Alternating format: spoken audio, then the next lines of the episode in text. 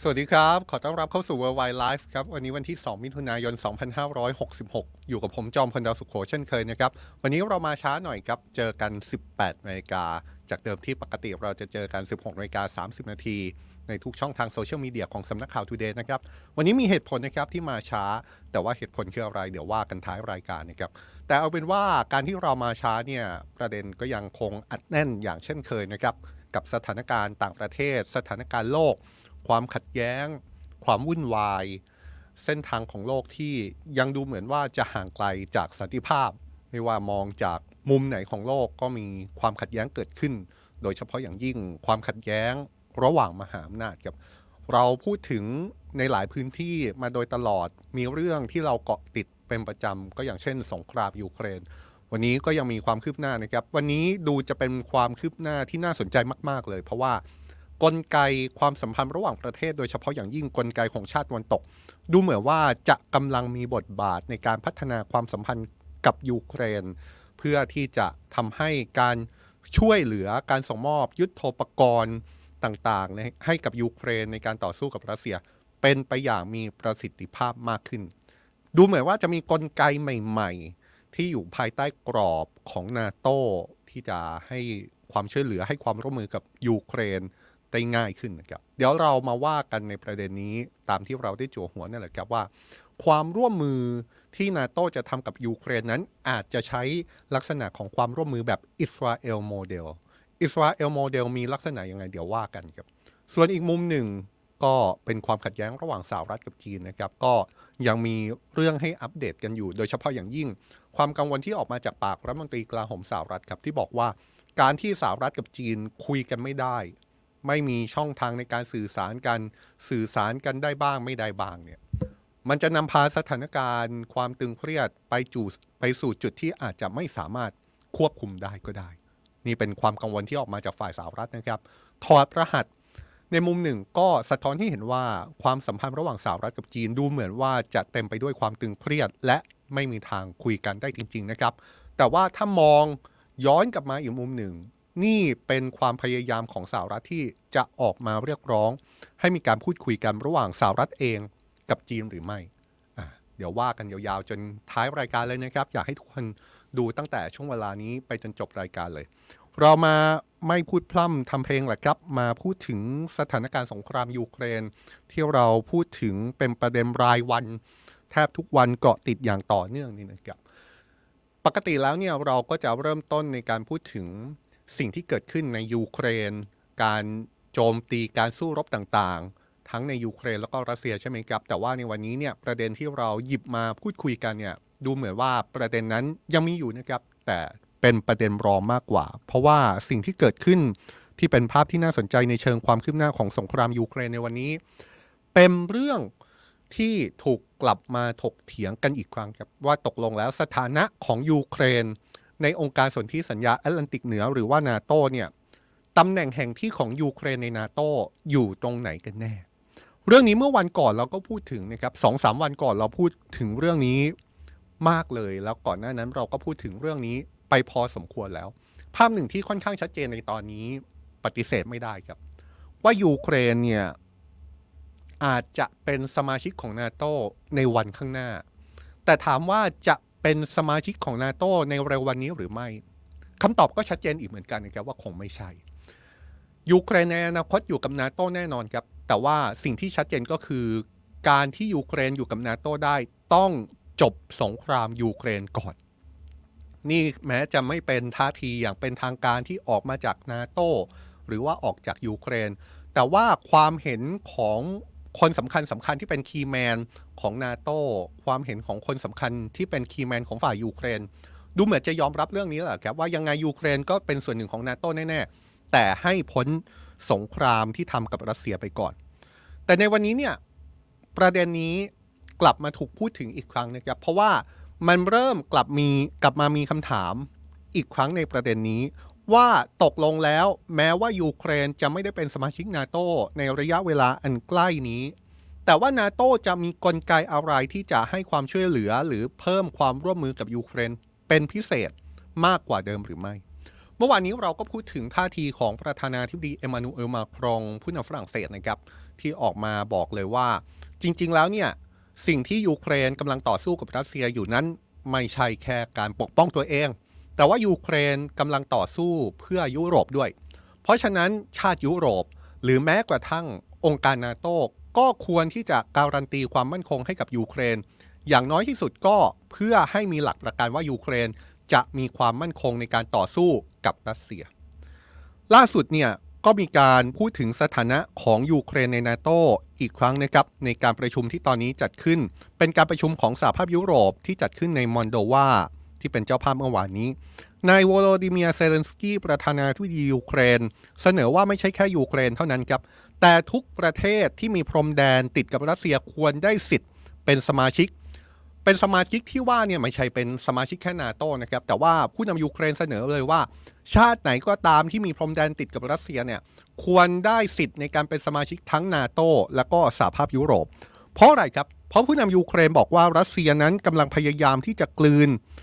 ประเทศที่ไม่ได้อยู่ในความร่วมมือของทั้งสององค์กรนี้ผู้นำยูเครนย้ำแบบนี้นะครับว่าปีนี้จะเป็นปีแห่งการตัดสินใจครับโดยมองไปที่การประชุมนาโตในเดือนกรกฎาคมนี้ที่เขาตั้งความหวังชาวสมาชิกนาโตว่าจะรับรองยูเครนให้เป็นหนึ่งในสมาชิกของนาโตแต่ก็อย่างที่เราบอกย้ำกันมาตั้งแต่ต้นรายการนั่นแหละครับว่าภาพที่เกิดขึ้นในช่วงเวลาที่ผ่านมา มันดูจะเป็นภาพที่ไม่ง่ายเลยนะครับ ที่ยูเครนจะเป็นส่วนหนึ่งของนาโตทั้งทั้งที่สงครามยังมีอยู่ ทุกฝ่ายพูดกันชัดเจนในลักษณะแบบนั้น แต่ว่าเรื่องนี้ก็แบ่งออกเป็น 2 มุม 2 ฝ่ายเหมือนกันนะครับ ในนาโตเองหรือในชาติวันตกเองก็มีความเห็นในเรื่องนี้แตกออกเป็น 2 ด้าน ด้านหนึ่งเนี่ยก็คือบรรดาชาติในแถบยุโรปตะวันออก ออกมาสนับสนุนเลยครับว่า สุดท้ายแล้วเนี่ย อย่างน้อยที่สุด การประชุมนาโตที่เกิดขึ้นในเดือนกรกฎาคมนี้มันก็น่าจะหยิบเรื่องการเป็นสมาชิกภาพของยูเครนเข้าร่วมนาโตมาเป็นส่วนหนึ่งในการพิจารณาหรือไม่ คนหนึ่งที่ออกมาพูดชัดเจนก็คือรัฐมนตรีต่างประเทศของลิทัวเนียครับออกมาพูดยืนยันตรงไปตรงมาเลยนะครับ โดยยกเหตุผลสนับสนุนยูเครนในการเข้าร่วมนาโตว่า จริง ๆ แล้วนาโตเคยเผชิญการรุกรานจากรัสเซียมาแล้ว2ครั้ง นับตั้งแต่ปี 2008 ซึ่งเป็นปีที่นาโตเคยตอบรับว่ายูเครนจะได้เข้าร่วมเป็นสมาชิกนาโตได้ในอนาคต ซึ่งสองครั้งที่ว่านี้ก็หมายถึงการที่รัสเซียยึดไครเมียเมื่อปี 2014 และครั้งที่ 2 ก็คือล่าสุดนี่แหละครับ คือการที่รัสเซียบุกยูเครนเมื่อปีที่แล้ว รัฐมนตรีต่างประเทศลิทัวเนียมองแบบนี้นะครับว่าในตอนนี้ถึงเวลาที่จะต้องมานั่งคุยกันและหาคำตอบที่ชัดเจนแล้วว่านาโตจะต้องกระชับความสัมพันธ์กับยูเครนให้ใกล้ชิดมากขึ้น หรือไม่ แล้วตกลงแล้วเมื่อไหร่ ที่นาโตจะรับยูเครนเป็นสมาชิกเสียที นี่คือท่าทีของชาติในแถบยุโรปตะวันออกนะครับชาติในแถบยุโรปตะวันออก พวกชาติบอลติกเนี่ยลักษณะทางภูมิรัฐศาสตร์ชัดเจนครับติดกับรัสเซียเป็นชาติโซเวียตมาก่อน และนี่ก็เลยเป็นหนึ่งในเหตุผลที่ทำให้บรรดาชาติในยุโรปตะวันออกค่อนข้างแสดงความเห็น ไปในเชิงเห็นอกเห็นใจและก็พร้อมให้ความช่วยเหลือยูเครนอย่างเต็มที่ แล้วก็ออกโรงสนับสนุนเลยว่ายูเครน ต้องเป็นสมาชิกนาโตแต่ว่าอีกมุมหนึ่งที่ผมบอกว่าความเห็นของชาติวันตก ชาติสมาชิกนาโตนั้น แตกเป็นเสียงเสียงไม่ได้เห็นตรงกันในเรื่องนี้นะครับ เพราะว่าถ้าไปดูมุมมองจากรัฐบาลตะวันตกอย่างสหรัฐ แล้วก็เยอรมนีปรากฏว่าเขามองคนละมุมเลยครับรัฐบาลสหรัฐแล้วก็เยอรมนีมีความกังวลนะครับว่า หากนาโตตัดสินใจเปิดรับยูเครนเข้าเป็นสมาชิก มันจะยิ่งทำให้นาโตเป็นคู่ขัดแย้งกับรัสเซียมากขึ้นหรือไม่อ่านี่ก็เป็นมุมของสหรัฐแล้วก็เยอรมนีนะครับรัฐมนตรีต่างประเทศเยอรมนีระบุว่านาโตมีนโยบายที่เปิดกว้างต่อการรับสมาชิกใหม่อยู่แล้ว แต่ถึงอย่างนั้นก็เป็นเรื่องที่ชัดเจนว่านาโตไม่สามารถรับสมาชิกใหม่ที่ยังอยู่ระหว่างสงครามเข้าร่วมได้ อีกคนหนึ่งที่ให้ความเห็นในเรื่องนี้นะครับก็คือเลขาธิการนาโตนายเยนส์ สโตลเทนเบิร์กระบุเมื่อกลางเดือนที่ผ่านมาว่า ชัยชนะของยูเครนต่อรัสเซีย จะเป็นเหมือนจุดเริ่มต้นที่จะเดินหน้าสู่การเป็นสมาชิกนาโตแม้ว่าเลขาธิการนาโตพูดประโยคนี้เอามาถอดรหัสกันนะครับ แม้ว่าพูดประโยคนี้ก็ดูเหมือนเป็นทิศทางที่บวกใช่ไหมครับว่า ให้ยูเครนชนะรัสเซียแล้วมาคุยกันเรื่องการเป็นสมาชิกนาโตแต่นั่นก็หมายความว่าตราบใดที่ยูเครนยังสู้กับรัสเซียอยู่ ช่องทางในการที่ยูเครนจะเข้าเป็นสมาชิกนาโตระหว่างนั้น จะไม่มีทางเป็นไปได้หรือไม่ นี่ก็เป็นท่าทีที่ออกมาตลอดนั่นแหละครับจากเลขาธิการนาโตว่า ยังไงก็ตามถ้ามีสงครามยูเครนอยู่ยูเครนก็คงจะไม่ได้เข้าร่วมนาโตแน่ๆแต่ถึงอย่างนั้นก็ไม่ได้หมายความว่า ความสัมพันธ์ของนาโตกับยูเครนจะถูกปิดตายจะถูกตัดขาดนะครับ คนละเรื่องกันนะครับ เพราะว่าที่ผ่านมาเนี่ยมันก็มีบทพิสูจน์มาพอสมควรแล้วว่า ชาติสมาชิกนาโตก็เดินหน้าให้ความสนับสนุนยูเครนอย่างต่อเนื่อง หรือแม้กระทั่งนาโตเองก็ให้สัญญาณมาตลอดว่ายังไงก็จะอยู่เคียงข้างยูเครนไปโดยตลอด ที่สำคัญนะครับ ในตอนนี้เนี่ยกำลังมีข้อเสนอจากหลายฝ่ายที่ออกมาบอกว่า ก็ถ้าในเมื่อนาโตยังไม่สามารถรับยูเครนเข้าเป็นสมาชิกได้เนี่ยถ้างั้นเนี่ย ลองพลิกโจทย์ไหม ลองมาหาความร่วมมือสร้างความร่วมมือรูปแบบใหม่ ที่นาโต้กับยูเครนจะมีร่วมกัน แล้วทำให้ความสัมพันธ์ความร่วมมือระหว่างยูเครนกับนาโต้แน่นแฟ้นกันมากขึ้นลองหาความร่วมมือในรูปแบบใหม่ แบบนี้กันดูไหมซึ่งถ้าเป็นแบบนี้ก็ดูเหมือนว่าบรรดาชาติตะวันตกที่มีความเห็นสองทางนะครับ มุมหนึ่งก็อยากให้ยูเครนเป็นสมาชิกนาโตเร็วๆ อีกมุมหนึ่งก็กังวลว่าการรับยูเครนเป็นสมาชิกนาโตจะทำให้ไป รัสเซียมีความไม่พอใจมากขึ้นหรือไม่เนี่ยพอพูดถึงว่าอะงั้นไม่เป็นสมาชิก แต่ว่าหาความร่วมมือใหม่ ที่จะเป็นความสัมพันธ์ที่แน่นแฟ้นกันมากขึ้นเนี่ยดูเหมือนว่าชาติตะวันตกจะเห็นพ้องต้องกันหมด ยกตัวอย่างเช่นนายโอลาฟโชนายกรัฐมนตรีเยอรมนี ซึ่งเป็นประเทศที่เราเพิ่งรายงานไปใช่ไหมครับว่าเยอรมนีเนี่ยก็ดูจะไม่ค่อยเห็นด้วยกับการที่ยูเครนจะเข้าร่วมนาโตในตอนนี้ ก็ออกมาย้ำเลยครับว่าการยืนอยู่ข้างยูเครนในตอนนี้อาจทำได้ ในลักษณะที่แต่ละประเทศส่งความช่วยเหลือเป็นรายประเทศไปอ่าเราก็เห็นภาพในช่วงเวลาที่ผ่านมาอยู่แล้วนะครับ นายกเยอรมนีบอกว่า หรือไม่เช่นนั้นก็อาจมีการออกแบบความร่วมมือที่เป็นเหมือนการการันตีความมั่นคงให้กับยูเครน โดยความร่วมมือดังกล่าวจะต้องปกป้องจากอันตรายที่เกิดจากการโจมตี และทำให้ยูเครนมีเสถียรภาพในเวลาเดียวกันนี่นายกเยอรมนีคนนี้ก็ชูมาเลยนะครับว่า ไม่งั้นก็สร้างความร่วมมือขึ้นมาใหม่เลย เพื่อการันตีว่ายูเครนจะมีเสถียรภาพ การันตีว่ายูเครนจะมีความมั่นคง ก็เลยมีข้อเสนอที่น่าสนใจแบบนี้นะครับว่า หรือว่านาโตจะทำความร่วมมือให้ใกล้ชิดกับยูเครนมากขึ้น เอาแบบที่เคยเกิดขึ้นที่กำลังเกิดขึ้นอยู่ในความสัมพันธ์ระหว่างนาโตกับอิสราเอลมาใช้กับยูเครนดีไหม ต้องอธิบายแบบนี้ก่อนนะครับว่าอิสราเอลเนี่ยไม่ใช่ชาติที่เป็นสมาชิกของนาโตนะครับแต่ว่าถ้าเจาะลึกลงไป ความสัมพันธ์ระหว่างอิสราเอลกับนาโตเนี่ยดูเหมือนว่าจะมีความสัมพันธ์ที่มีลักษณะพิเศษต่อกัน เหมือนกับที่อิสราเอลมีความสัมพันธ์กับสหรัฐนั่นแหละครับ หน้าฉากที่เป็นความร่วมมือบนกระดาษเป็นเอกสารเนี่ยอาจจะดูแล้วไม่ได้มีความร่วมมืออะไรที่มากไปกว่าปกติมากนะแต่หลังฉาก แต่ในทางปฏิบัติเนี่ยอิสราเอลกับสหรัฐอย่างที่ทราบกันเลยครับ มีความร่วมมือทางการทหารที่แน่นแฟ้นกันเป็นอย่างมาก ยกตัวอย่างก็อย่างเช่น การที่สหรัฐกับอิสราเอลมีข้อตกลงที่อเมริกาจะให้ความช่วยเหลือทางการทหารอิสราเอลมูลค่า 38,000 ล้านดอลลาร์สหรัฐ ในช่วงตั้งแต่ปี 2019 ถึงปี 2028 ความร่วมมือรูปแบบพิเศษแบบอิสราเอลเนี่ยแหละครับที่ทำให้บรรดาชาติตะวันตก หยิบขึ้นมา แล้วกำลังหารือกันว่าจะยกรูปแบบอิสราเอลโมเดลนี้ มาใช้กับยูเครนหรือไม่ ก็คือไม่จำเป็นต้องเป็นสมาชิก แต่มีข้อตกลงที่เป็นพิเศษออกมา นี่ไม่ใช่เรื่องที่พูดกันเล่น ๆ นะครับ สื่อสหรัฐอย่างวอชิงตันโพสต์ออกมารายงานเมื่อไม่กี่วันก่อนว่า ข้อเสนอแบบนี้กำลังอยู่ระหว่างการพิจารณาด้วยความสนใจจากบรรดาชาติตะวันตกครับเพราะชาติตะวันตกเองก็มองว่าถ้าชาติตะวันตกทำความร่วมมือแบบนี้กับยูเครนจริงเนี่ย มันจะมีผลให้รัฐบาลรัสเซีย โดยเฉพาะประธานาธิบดีปูติน ต้องหวั่นไหวกับความร่วมมือที่เกิดขึ้นแน่ๆวอชิงตันโพสต์รายงานอ้างแหล่งข่าว ซึ่งเป็นเจ้าหน้าที่นาโตแล้วก็เจ้าหน้าที่สหภาพยุโรป ว่าในการประชุมนาโตในเดือนกรกฎาคมนี้เนี่ยซึ่งผู้นำยูเครนอาจได้รับเชิญในการเข้าร่วมด้วยนั้น ชาติสมาชิกนาโตและยูเครนอาจจัดตั้งสิ่งที่เรียกว่าสภายูเครนนาโตหรือว่า Ukraine NATO Council ครับ ซึ่งมีเป้าหมายเพื่อปูทางการเป็นสมาชิกนาโตของยูเครนในอนาคต อันนี้ก็เป็นสิ่งที่จะเกิดขึ้นอย่างที่เรารายงานไปนะครับ แต่สิ่งที่สำคัญกว่านั้น ความร่วมมือที่เรียกกันว่า Ukraine NATO Council เนี่ยมันจะพ่วงด้วยการให้สิทธิพิเศษแก่ยูเครน ในการแลกเปลี่ยนอาวุธ และก็เทคโนโลยีที่ล้ำสมัยกับนาโตมากยิ่งขึ้นครับรายงานของวอชิงตันโพสต์ระบุถึงขั้นว่า ความร่วมมือที่ กำลังจะพิจารณาจัดตั้งขึ้นก็คือยู Ukraine NATO Council เนี่ยนะครับความร่วมมือนี้จะมีผลให้ยูเครนมีอำนาจมากขึ้น ในการเรียกประชุมกับชาตินาโต้ครับนะยูเครนสามารถเรียกประชุมกับชาตินาโต้ได้เลย เพื่อร้องขอความช่วยเหลือได้โดยตรง และความร่วมมือนี้จะมีสหรัฐเป็นชาติหลักที่จะการันตีความมั่นคงให้กับยูเครนด้วย นี่ ทุกคนฟังแล้วเห็นว่ายังไงบ้างครับ เราพยายามปูพื้นมาตั้งแต่ต้นรายการนะครับ เราย้ำค่อนข้างบ่อยเลยว่า ถ้าให้มองภาพในตอนนี้เนี่ยจากข้อมูลที่เรามีเนี่ยยูเครนคงไม่ได้เป็นสมาชิกนาโตในเร็ววันนี้ แน่ๆ เพราะสงครามไม่ยังไม่ยุติ แล้วนาโต้ก็บอกเองว่า ถ้าสงครามยังไม่ยุตินาโต้ก็คงไม่รับยูเครน แต่สิ่งที่เกิดขึ้นคือการแก้เกมเห็นไหมครับ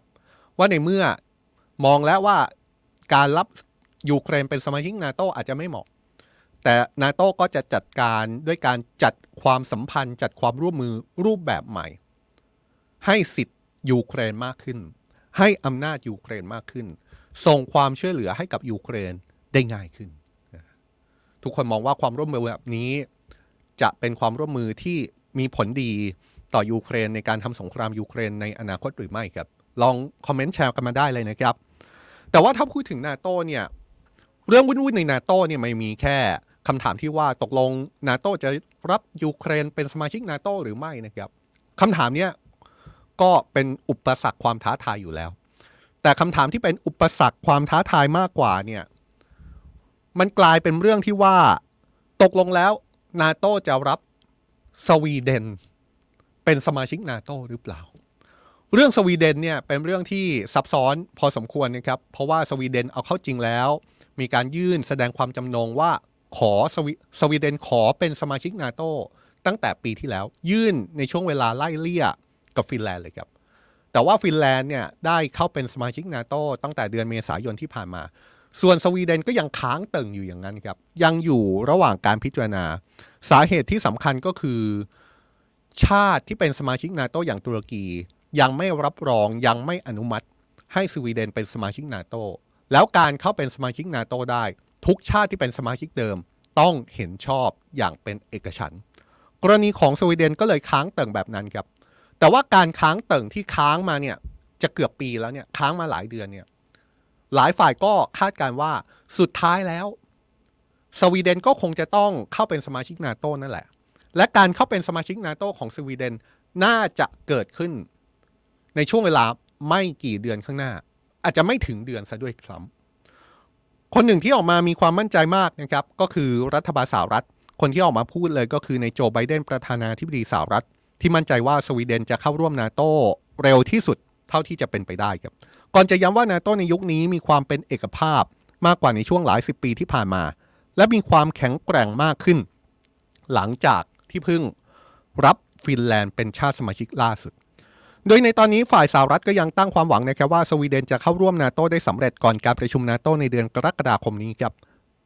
ซึ่งที่ผ่านมาอย่างที่เรารายงานไปนะครับว่าสหรัฐดูเหมือนจะหาทางโน้มน้าวตุรกี ซึ่งเป็นชาติที่คัดค้านการเข้าร่วมนาโตของสวีเดนอย่างหนัก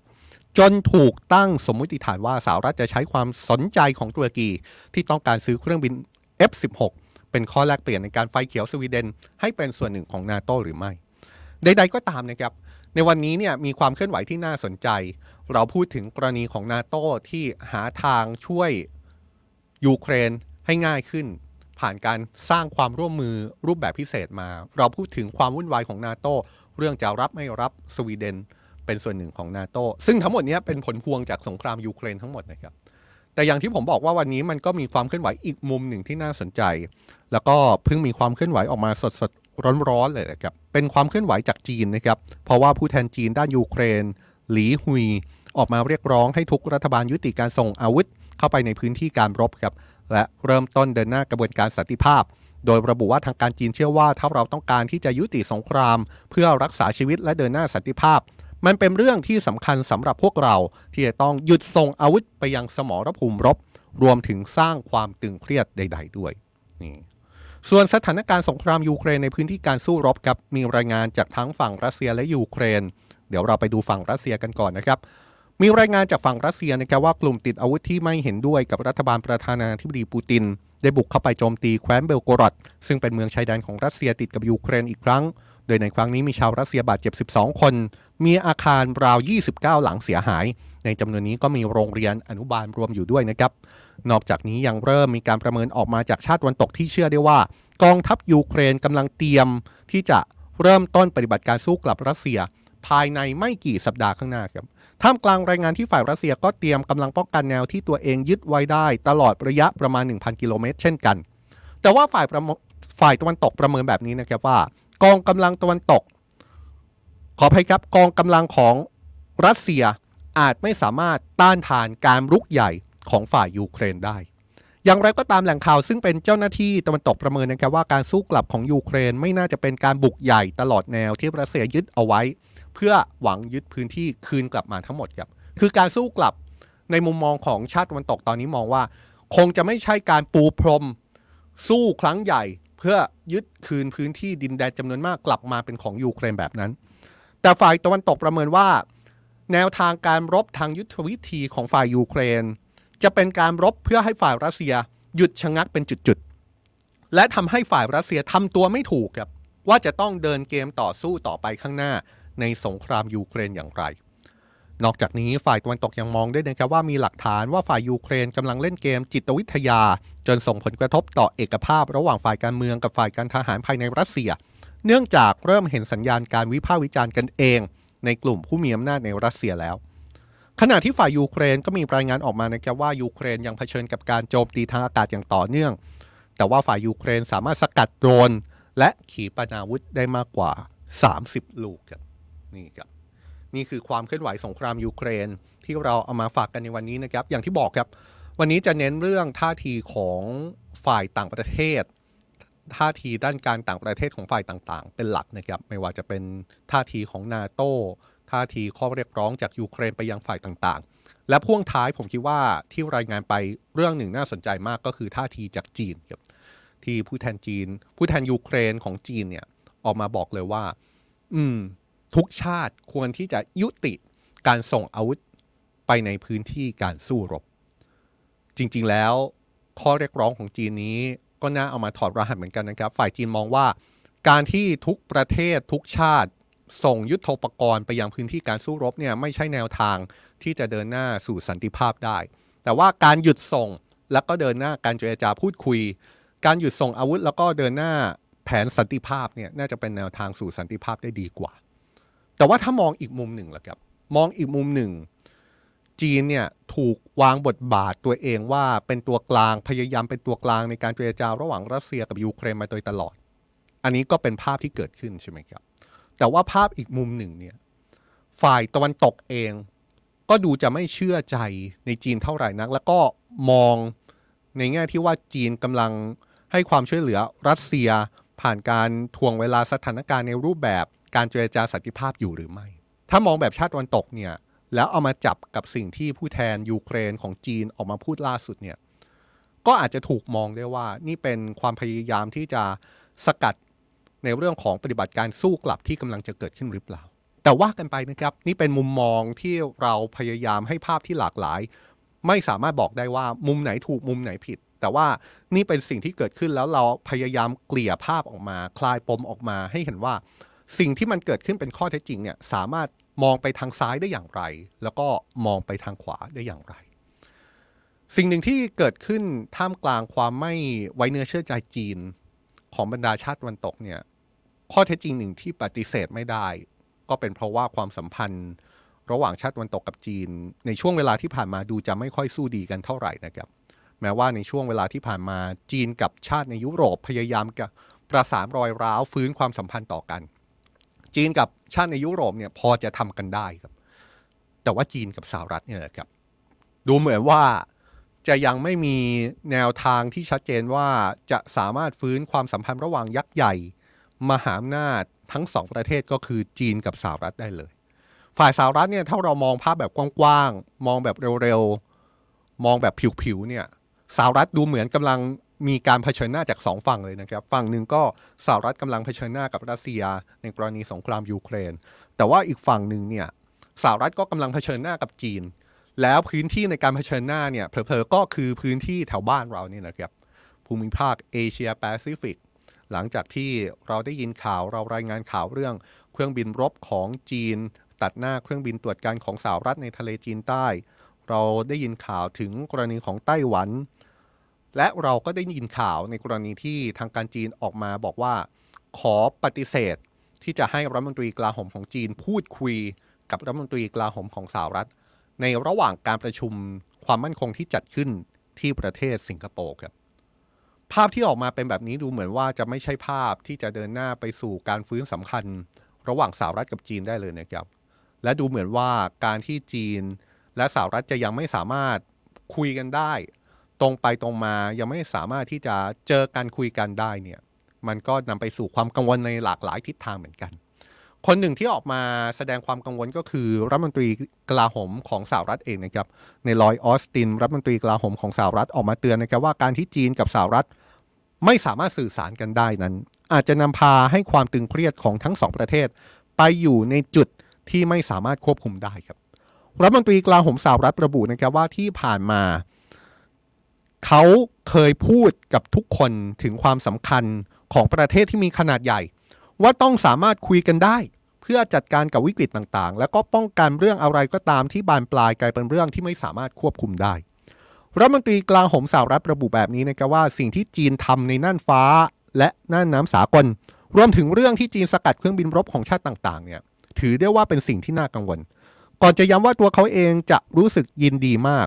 หากสหรัฐได้มีโอกาสที่จะมีส่วนร่วมกับการเป็นผู้นำของจีน ก่อนหน้านี้ก็มีความเคลื่อนไหวจากประธานาธิบดีสีจิ้นผิง ผู้นำจีนที่ออกมาเตือนนะครับว่าความมั่นคงแห่งชาติจีนกำลังจะต้องเผชิญกับพายุลูกใหญ่ที่อันตราย ผู้นำจีนชี้แบบนี้นะครับว่าความซับซ้อนและความรุนแรงของปัญหาความมั่นคงแห่งชาติจีนที่กำลังเผชิญกำลังเพิ่มสูงขึ้น และทำให้ทางการจีนต้องพร้อมที่จะยืน รับการทดสอบจากกระแสลมที่เชี่ยวกราก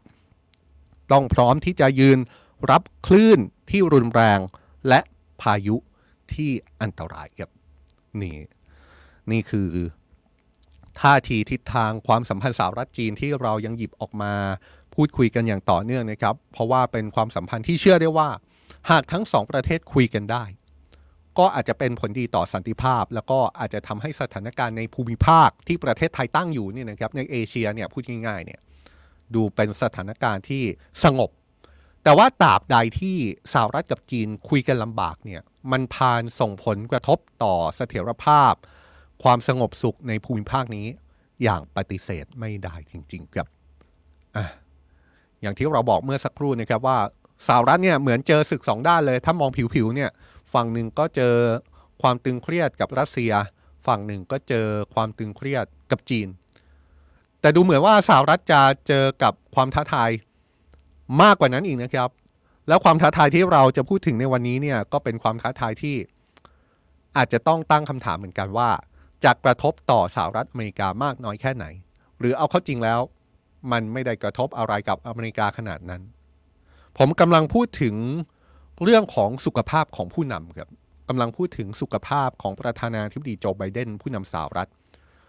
ซึ่งถือได้ว่าเป็นผู้นำอเมริกาที่มีอายุมากที่สุดแล้วนะครับ แล้วก็ที่ผ่านมาก็มีการตั้งคำถามมาตลอดว่า ตกลงแล้วประธานาธิบดีโจไบเดนเนี่ยยังมีสุขภาพแข็งแรง สมบูรณ์ เพียงพอที่จะทำหน้าที่เป็นผู้นำอเมริกาได้หรือเปล่า วันนี้เรื่องนี้ถูกพูดถึงอีกครั้งนะครับ เพราะว่าวันนี้ประธานาธิบดีโจไบเดนประสบอุบัติเหตุครับเดี๋ยวเราไปดูภาพนะครับว่าอุบัติเหตุที่ประธานาธิบดีไบเดนเจอคืออะไร เนี่ยแหละครับนี่ ประธานาธิบดีไบเดนไปงาน แล้วก็สะดุดล้มครับ สะดุดล้ม ล้มกลางเวทีเลยนะครับ โดยเป็นภาพที่หลายคนเห็นถ้าดูจากข้างหลังเนี่ยช็อกเหมือนกัน แล้วก็มีเจ้าหน้าที่มาช่วยประคองนะครับ ดูย้อนอีกครั้งก็ได้นะครับ หลายคนจับสังเกตช่วงนี้แหละครับว่า อะไรที่ทำให้ประธานาธิบดีไบเดนสะดุด มีอะไรที่อยู่ที่พื้นทำให้ผู้นำสหรัฐสะดุด หรือว่าผู้นำสหรัฐเสียศูนย์เองดูอีกรอบก็ได้นะครับ ย้ำหลายรอบหน่อย น่าจะสะดุดไหมฮะ ทุกคนเห็นว่าไงครับ เป็นเป็นการสะดุดจากพื้นเวทีที่ไม่เรียบ หรือว่าเป็นเรื่องของประธานาธิบดีไบเดนเสียศูนย์สองเรื่องนี้คนละเรื่องกันเลยนะครับ คือถ้าสะดุดเพราะว่าพื้นไม่เรียบ พื้นเวทีไม่เรียบเนี่ยก็ไม่เกี่ยวกับสุขภาพใช่ไหมครับ แต่ว่า ถ้าสะดุดเพราะว่าตัวผู้นำสาวรัฐเสียศูนย์เนี่ยก็คงต้องตั้งคำถามเหมือนกันว่าเอ๊ะเป็นเรื่องของสุขภาพเป็นเรื่องของอาวุธหรือไม่ แต่ว่าอย่างที่เห็นนะครับ ประธานาธิบดีไบเดนก็ไม่มีอาการเจ็บใด ๆ แล้วก็สามารถเดินได้ตามปกติทำเนียบข่าวออกมาบอกนะครับว่าประธานาธิบดีไบเดนไม่เป็นอะไรครับ เหมือนเดิมปกติสบายดีนะครับ นี่ก็เป็นภาพที่เกิดขึ้น ในขณะที่ประธานาธิบดีไบเดนกล่าวสุนทรพจน์ แล้วก็มอบประกาศนียบัตรบนเวทีฉลองสำเร็จการศึกษานักเรียนรายในเรืออากาศที่เกิดขึ้นเมื่อวานนี้นะครับ แต่อย่างที่บอกนะครับ ภาพนี้เนี่ยถ้ามองว่าเป็นการสะดุดก็ไม่เกี่ยวกับสุขภาพ แล้วเผลอๆก็จะเป็นการสะดุดจริง ๆ นะครับ เพราะว่าประธานาธิบดีไบเดนก็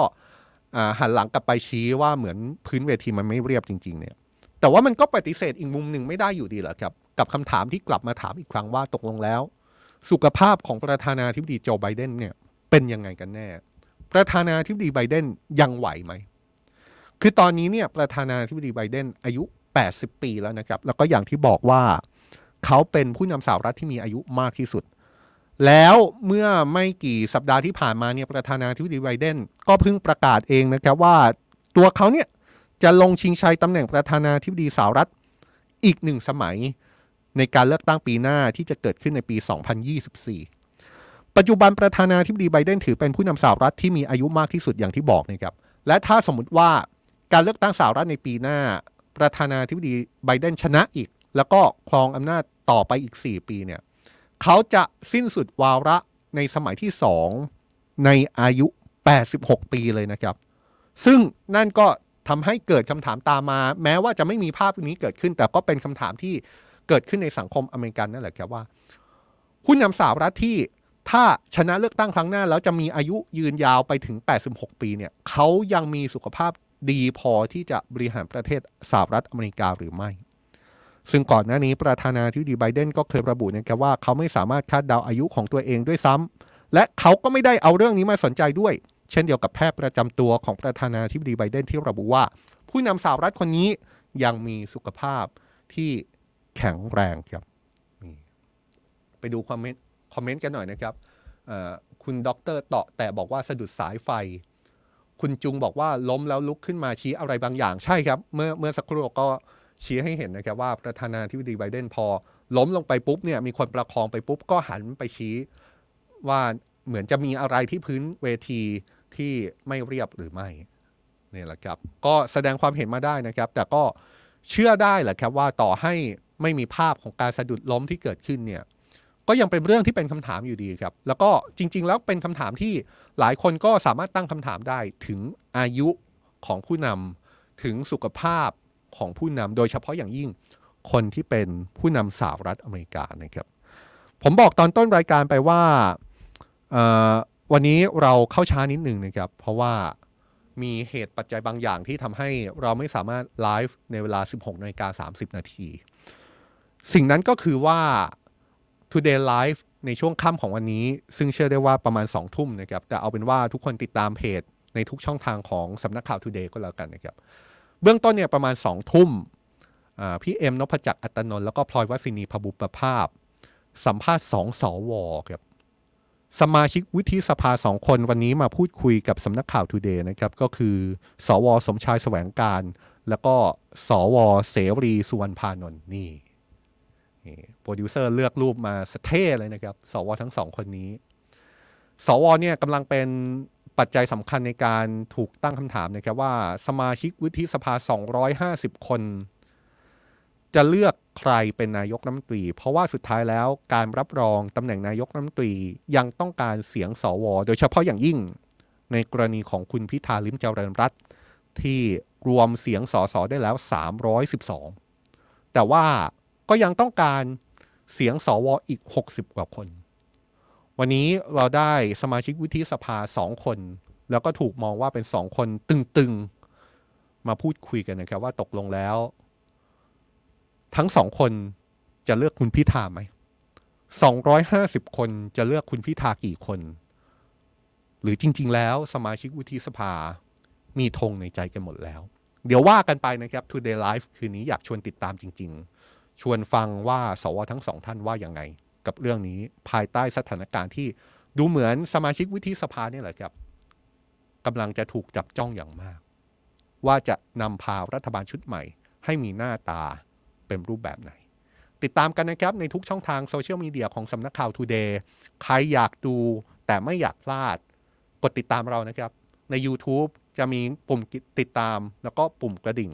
ใน Facebook ก็กดไลค์กดติดตาม ใน TikTok ก็กดติดตามเรากด Follow เรา เดี๋ยวเราจะแจ้งเตือนให้ท่านได้ทราบ เมื่อถึงเวลาที่เราเผยแพร่บทสัมภาษณ์นี้กันนะครับ แต่ว่า w o r l d w i d e Live ในวันนี้ลาไปก่อนนะครับ พบกันใหม่วันอังคารเลยนะครับ เพราะว่าวันจันทร์เป็นวันหยุดนักขัตฤกษ์เจอกันวันอังคาร 16นาฬิกา30 นาทีครับ ผมจอมพลดาวสุโขและทีมงานลาไปก่อนครับ สวัสดีครับ